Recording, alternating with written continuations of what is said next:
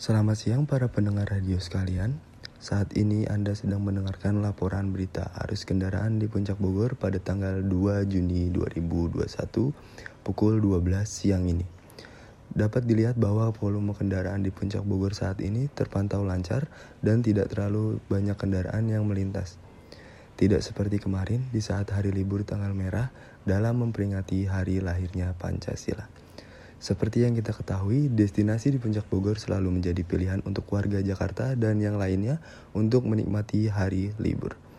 Tidak adanya kemacetan di Puncak Bogor ini terjadi karena aktivitas perkantoran sudah mulai berjalan seperti biasa.